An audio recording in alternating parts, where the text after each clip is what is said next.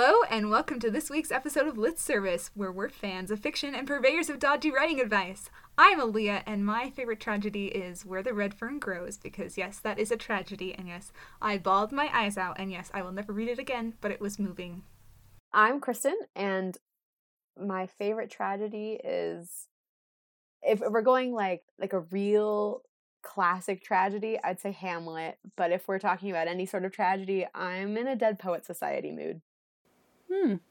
Well, I'm Caitlin, and I don't like tragedies, so I don't have a favorite one. Um, one that I feel like was handled really well was in Onward, the new Disney movie. That's a tragedy? I think so. I think the ending is uh, tragic except handled well, so probably not actually a tragedy. So never mind. Wait, isn't I a like- tragedy like when a character's actions influence? If you're talking about the classical definition for tragedy, then I do not have an answer for you. I just I think the classic definition is that it ends in sadness. that's true. Then I don't have a favorite because I wish they would all die. I wish just all the tragedies would go away. a tragedy for the tragedies. yeah. Exactly. Wouldn't the world be so much happier? the tragedy of were no tragedies. Yeah. And I'm Erin, and my favorite tragedy is probably The Sixth Sense because I love watching it with. Uh, I live in a foreign country, so I have a lot of friends that have never seen it, so I like showing it to them and watching them Ooh. discover the end. That's fun. Very nice. Oh, you know what? I taught. I brought up Cloverfield. That's my favorite tragedy. There, that counts. Yeah. Nope. Yeah, Yeah, yeah, yeah. So, A big welcome to Erin Beatty, author of the Traitor's Circle trilogy, which includes The Traitor's Kiss, The Traitor's Ruin, and The Traitor's Kingdom. Tell us about your books, Erin. hello, and my books are usually shelved with the fantasy novels, but there's no magic system in it, so some people get confused when they read it. But it's in a fantastical universe of its own, and they it's kind of an adventure and romance in there. There's a lot of kissing and a lot of stabbing and a lot of uh, backstabbing and a lot of false identities and betrayals, and so. And my next book that's supposed to come out next year is called Blood and Moonlight, and it's basically like hunting serial killer in medieval magical France. Ooh, sounds awesome. And it's a great title. Mhm. You know, you never get to choose your own titles. I'm glad you ended up with a good one this time. So, from our, our tragic slash epic introduction, today we are going to be talking about anagnorisis. Did I say that right? We will never know. Anyway, the definition from Google for this is the point in a novel in which a principal character recognizes or discovers another character's true identity or the true nature of their own circumstances. So, in classical form, in um, Oedipus, you know, he finally realizes that he is the one who has killed his father and married his mother, and that is his moment of anagnorisis. So, what is anagnorisis good for in novel writing? So it's basically a, a way to drastically alter the character's situation. It can be a total reversal. You can put it almost anywhere in the story, though. But if it's at the end, it's like a time machine because it makes you reevaluate everything that's happened up to that point, or the character reevaluate it. But the tricky thing is sometimes the character learns things later than the reader does, and you just have to decide whether you want them to, to them to discover it together or not. I brought up the Hunger Games because it does it by reversing assumptions like District 13 does exist and that winning the games is the goal, but all of a sudden it's a step into a new and more dangerous world. So you'll see that a lot in series where like all of a sudden it's just like a door opens and you're in a whole new place. I think Divergent Trilogy does that too. Yeah, and I thought about it in terms of like Pride and Prejudice, where Elizabeth realizes that she's the one who has been prejudiced when she thought it was Mr. Darcy the whole time. Or I guess not really, but you know what? I'm going to go with it because I already said it. And it it recontextualizes their whole relationship more in like the movie than the book because in the books he really is pretty darn prideful and does some terrible things. Whereas in the movie, like the newest movie, he's much more pure.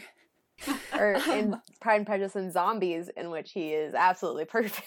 Pride and Prejudice Just kidding. He's like It's a good movie, and I'll die on that hill. I, I love that movie. Not, I mean, I love it because it just points to all the things that people like about Pride and Prejudice without actually being any of those. things. exactly, it's great. It's great. But like in a romance, usually when that happens, when a character realizes the truth of either themselves or their situation, it's usually turned into like a wall in the relationship. So Elizabeth realizes all of this as soon as Mr. Darcy is not in reach anymore. Anyway, I really love reading these moments in books. I think it adds a whole new depth to the plot. Like you said, Erin, you know, you want to go back and look at everything in a completely new light. And I think also it I don't know, as a read from reader perspective, it helps readers reach a new level of emotion. I think because we've all in our lives had those moments where we get chills and we realize, oh, something isn't what we thought it was, it's worse, or we didn't understand and now we do. And so when characters go through that, we can, you know, sympathize with that and um, kind of ch- the chill feeling is what I equate it with. How can um oh go well, ahead, Caitlin. Before you go on, I feel like it's a wonderful thing for people to to experience in a book because I feel like it's everyone's worst nightmare to realize that their reality isn't real and what they thought was going on is not what's happening or the way they thought that they were presenting themselves is not the way it was taken like all of those things are things that i think people identify with on a really deep level and so it's really horrifying when it happens in a book yeah. Mm-hmm. I, I do think though sometimes these moments can be a positive thing. I don't think they necessarily have to be like a negative thing. Like um like in the queen's thief series like king of Attolia, when when eugenides is like big plan is revealed, that's a positive thing for the character who's realizing it, even if it does make him feel really stupid because of all the things that he didn't understand. It's still like a, oh, this person that I'm in service to is actually a good person. So I don't think an agnor uh, and I'm not going to say that. An agnorisis. Uh, I was missing a syllable. I don't think it's necessarily a negative or tragic thing. It's just a reversal. Well, I would say with Pride and Prejudice that it's a good thing too because there's like there's this tragic realization of like, oh my gosh, I was so prejudiced, I was so blind in this, but at the same time it's like actually the situation is way better than I thought it was. This guy is really good and he's willing to forgive me and we can live happily ever after. But until that moment there was this like everything is going to go down the drain and I'm and I'm going to be miserable for the rest of my life. So it can be a good thing. Fault. Yeah. the clincher there. So how can writers craft this in their stories? What are some good tips? So I really like how sometimes you can drag this moment out by letting your reader know before your character knows and then you can kind of give it a double punch because then also um, your reader knows what's coming and then there's an extra anticipation and knowing how that that character is going to be traumatized um, i did that in the traitor's kiss i let the reader in on the secret like one chapter before um, and with that intention but then also if you have a trope like there's you know the lost princess trope you know what it's going to be so it's okay if the reader knows what's coming you just want to make sure that they're in it for the whole journey but whatever it is, you just have to make sure that it makes sense that your character never figures it out. There has to be a good reason. They can't be just dumb. My character's too stupid to realize that they are the lost princess. But yeah, haven't you haven't I, you read those books where you're just like, oh my absolutely. gosh, the character should oh, know yeah. this? Absolutely, so frustrating. it's true. I um I was hoping so hard for the Star Wars sequels to subvert this trope but they didn't, so it's okay. Whatever. Another lost princess. yeah. Yeah. Um, I one thing I really like about what you mentioned is that the characters need to have real reasons to not understand what's going on or to not pick up on it. And I feel like it's a really good opportunity to lean into your characters' like worldview and the things they believe about themselves and the people around them. Like to really get into the voice of your character. Because if your character like truly believes that their best friend is their best friend and the person that they're always going to rely on because of past experience and whatever else, the moment that there's a betrayal, it really hurts both the reader and the character because their worldview is so rocked. So I feel like just what Erin was saying, the more you lean into those reasons and the more you like display proof of those reasons on the page, the more of a surprise it will be. Yeah, so this is another excellent um, way to use foreshadowing. I think I really like what you said. What comes to mind is uh, Javert's character in Les Mis. How many times throughout the musical do we hear him explicitly state his views on good and evil? You know, um, Jean Valjean is evil because he stole, and Javert is good because he obeys the law. And so in that moment of anagnorisis when Javert suddenly realizes maybe good and evil aren't so black and white as he thought. It really it's crushing for him and the audience is also clued in because they've been able to get such a clear view of what he thought it was before. He could have had this moment, but if the audience didn't know what his expe- expectations were, if the audience wasn't as keyed into those as Javert himself was, then the moment could have totally gone over our heads. But as it is, it's beautiful. So I would bring up that the number of POVs that you have in the book is also determine this because if you have multiple POVs, then you can have characters, you can have the reader aware of so many more things than your characters are particularly aware of. But if you have a single POV, then the reader only knows what the character knows. And so they're probably going to figure things out at the same time and to just keep that in mind. But then, like, the whole thing where you realize something wasn't what you thought it was the whole time. So you have to reevaluate everything that happened in the past. So you're basically writing two stories in some way or three. And so you need to make sure that both of those stories make sense. And that goes along with like the character not being able to figure it out. Like they have to be blind for some reason or just not aware of certain things that, that you are. It can be really challenging, but it can also be fun.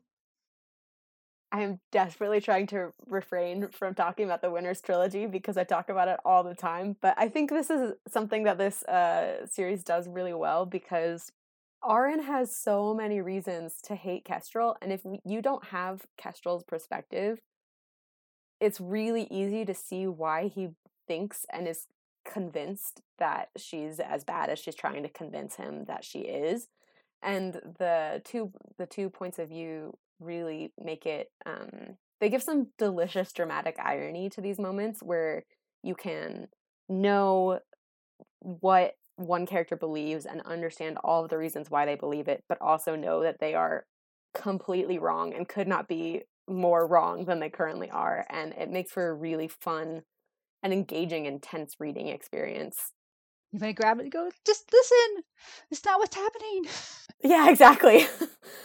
like, just let her speak. She can explain. So, is there a place in stories where anagnorisis should happen? does it need to happen you know at the end of act two when all the world is miserable or can it happen throughout the story what are your guys thoughts um, i would say it can be like an inciting incident finding out that you aren't who you think you are or her your parents aren't who you think they are like i used it as a like it kind of kicks off star wars kind of kicks off that way it's like your dad wasn't a navigator or a spice freighter he was a jedi knight and i was his best friend and he was betrayed and murdered and all oh by the way there's this force thing that you can might be able to manipulate and it's like all of a sudden his luke's world is just blown wide open and then a whole bunch of other things happen too and then at the end you know when you get to sorry i think of the trilogy the original trilogy is the end sorry.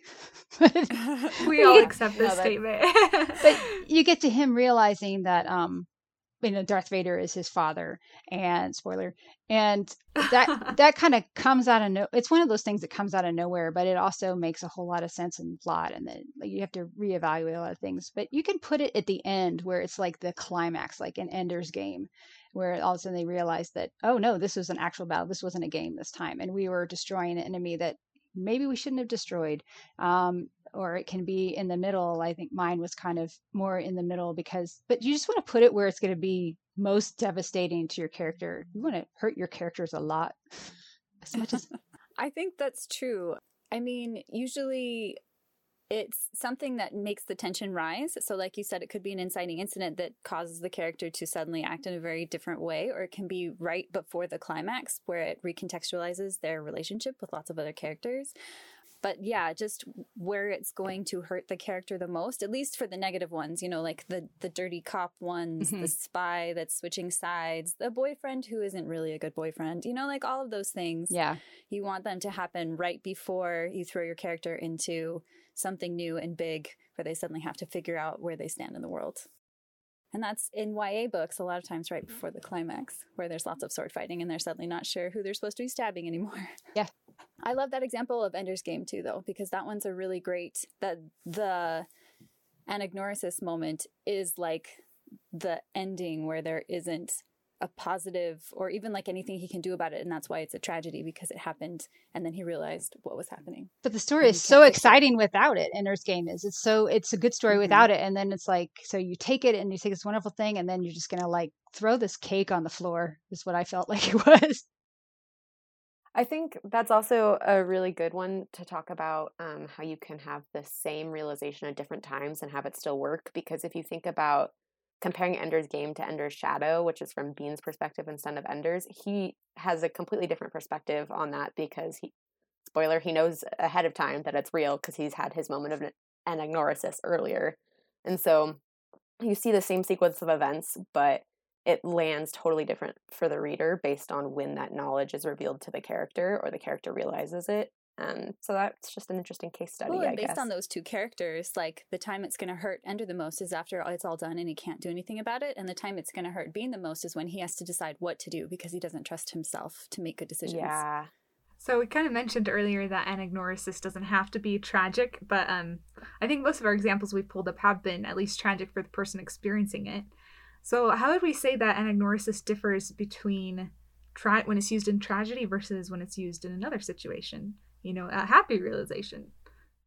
I think in tragedy, it's going to be something that you just can't recover from. The cake is thrown on the floor, you're pushed off the cliff.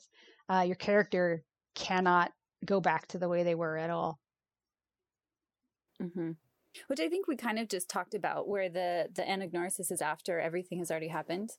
Like I mentioned Cloverfield earlier, the ending is a moment of anagnorisis where they realize that there is no way to beat the monster, there is no way to escape, and after everything they've already gone through, they're just gonna die.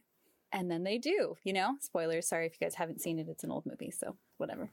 But anyway, I don't know if that really counts, but I feel like depending on how you want the feeling of whatever it is you're making your book to be, the the moment of anagnorisis has to either have time to recover from it or it will be a tragedy tragedy unless it's a positive realization. So we're about out of time for this portion of the podcast, but I'll just go ahead and put in a plug at this point that um, I think of it as second level crafting, where you specifically identify something you want to tweak in your book. For instance, if you, your character has a moment and it's really emotionally impactful, but it's not quite reaching the anagnorisis level, these are things that can totally be added in on the second draft, third draft, fourth draft.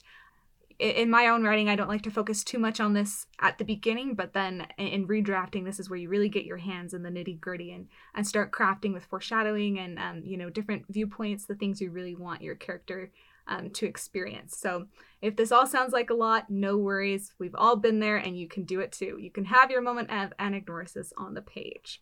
You can have your cake and throw it on the floor too. Exactly. Love it. and never recover. It is recover. there waiting. Okay, so now we'll go ahead and move on to the portion of a podcast where we critique an audience submission. We like to keep these non prescriptive, but you can see all of our notes and the text for the submission on our website, litservicepodcast.wixsite.com slash litnation. If you would like a first chapter critique from us, you can find our submission guidelines there. A summary of this week's submission. In a magical prison with no opening, Phasia is the last prisoner alive and is doomed to spend her immortal existence in solitary agony. But just when she begins to lose hope that other humans still exist, a new prisoner arrives, one looking specifically for her. What are some things we liked about this chapter? So I thought the whole concept was really intriguing. I was like, ooh, I, I could see so many things, ways that it could go. And I was excited to find out uh, the way she wanted to do it. I thought her feelings of guilt about why she was in the prison were at least touched on enough in, in a first chapter. And I there, there was a line that I really liked that kind of hit me. It was the repetitive one. It's like, he died. They all died. She had watched them burn. I was like, ooh, I like that one. I really liked that too. I think there's a lot of really interesting atmosphere here and um like the first paragraph really kicks off the the atmospheric feel, the sort of ambiance and it never really changes or like loses that feeling. So I thought that was uh, consistent throughout this submission. I'm really on a kick right now with um like villainous characters and so I love how the the setup of this book we have someone in the worst prison ever made. So clearly she's done something atrocious. And then the inciting incident is another prisoner shows up in the prison. So clearly he's done something atrocious. Um I'd be really excited to see how these kind of brittle broken characters interact. I thought there was some fun tension of there's a line where it says that Phasia hated that the walls took all of her power except her immortality, the one thing she often wished desperately they could take, and I thought that was a great line.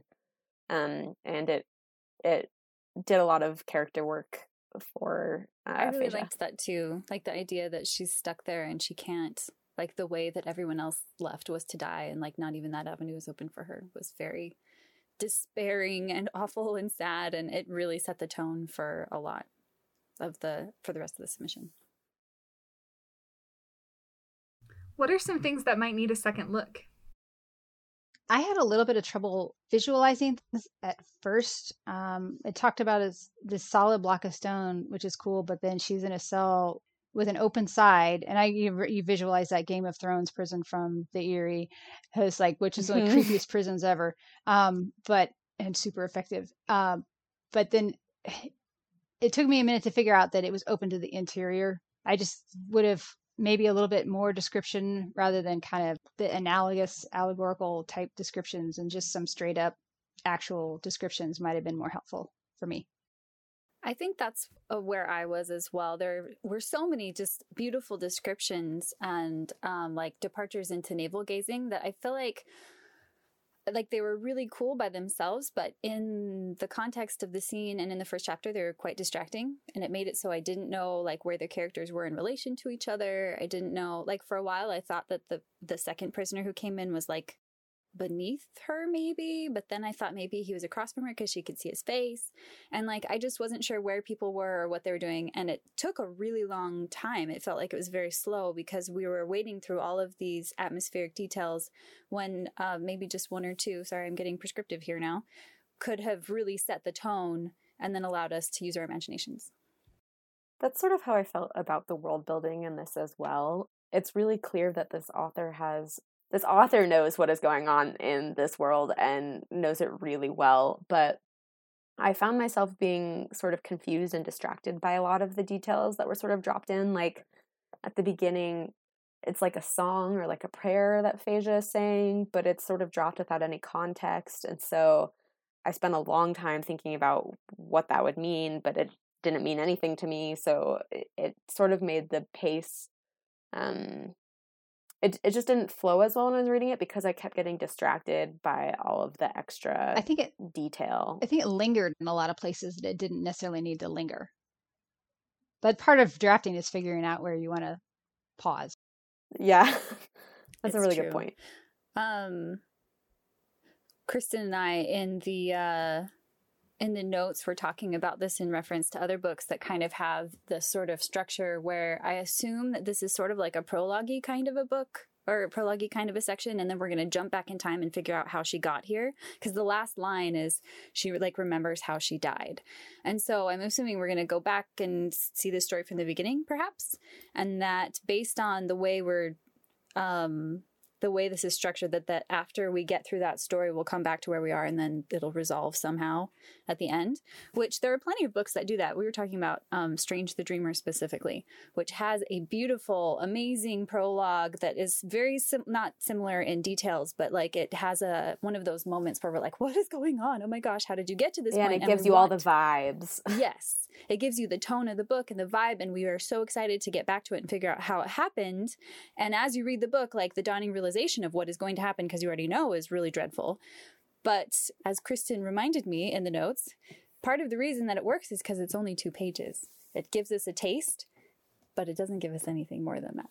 We don't we aren't asked to remember like names or cultures or places or it, it gives us a situation where all of the details are atmospheric and help us to feel how it is but doesn't ask anything more of us about like remembering anything about the world yeah and in case this this isn't a prologue jump back in time get us to this point thing i would still say that the beginning of your story is really important because um your reader your average reader has a limited number of questions that they can be asking themselves while they're reading something and so the the most important thing is to make sure that your readers are asking the questions you want them to be asking and to really zero in on the mysteries the most important mysteries up front right. rather than giving a ton well, and also a mystery in of itself isn't what's going to drive a reader forward at the beginning of a book necessarily because a mystery without context or without connection to characters is just a lot of like, I don't understand what's going on.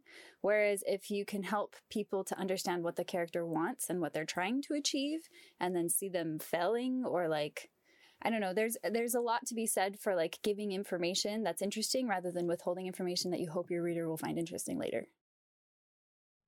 I think my note on these first few pages is in line with that so I, I, did I found a lot of what we were learning about Phasia interesting, but I felt like I was missing maybe the key points. I wished I had a little bit more um, certainty about her worldview. But mostly I think I felt like the first few pages dragged a little for me just because Phasia's lying down and talking to herself. I really like the ambiance um, those scenes create, but my prescriptive advice, very prescriptive, is perhaps consider condensing that and moving the inciting incident up earlier, since I really began to learn what kind of person Phasia was once she met the other prisoner and her reaction towards him. We are about out of time. Does anyone have any final thoughts? Um, I wanted to add that, uh, like structurally, grammar wise, there I felt like there was a lot of filter words in there that kind of separated me from Phasia, and I would look really hard at just if you want me to feel what she's feeling and think what she's thinking, don't tell me like she felt the stone floor. It's just like the stone floor pressed against her hands, that type of thing. Um, don't say thought, felt, watched. You know, just say that those things are happening, and then you feel like you're they're you're observing them with her and I'm very guilty of misusing filter words. Oh, so yeah. I feel ya, author. like, I feel like that's the first thing that any first draft, what you go and look for is all those filter words that sneak in. They always sneak in, very sneaky. Well, to this author, thanks for submitting. We really enjoyed reading your work. And Erin, thank you so much for coming on the show today. Thank you for having me. Listeners, be sure you check out her books if you haven't had the pleasure already. If you like what you've heard, please check out our new Patreon page where you can get bonus content like hot seat critiques, early episode access, and a writing group experience with Lit Service crew members. It takes a whole team of creatives to make Lit Service, and patrons help us keep going. Thank you to all of you who have already become patrons and are keeping us on the air. Thanks to our assistant, Chelsea Mortensen, who does all our social media, and Craig Harris, who's on sound design. We couldn't do the podcast without them. If you want to ask us questions, tell us we're awesome, or whine about how your writing is going, you can find us on social media or email us at litservicepodcast at gmail.com. Please remember to like, share, and review the podcast, it helps us grow. Thanks for listening to Lit Service. We'll see you in two weeks.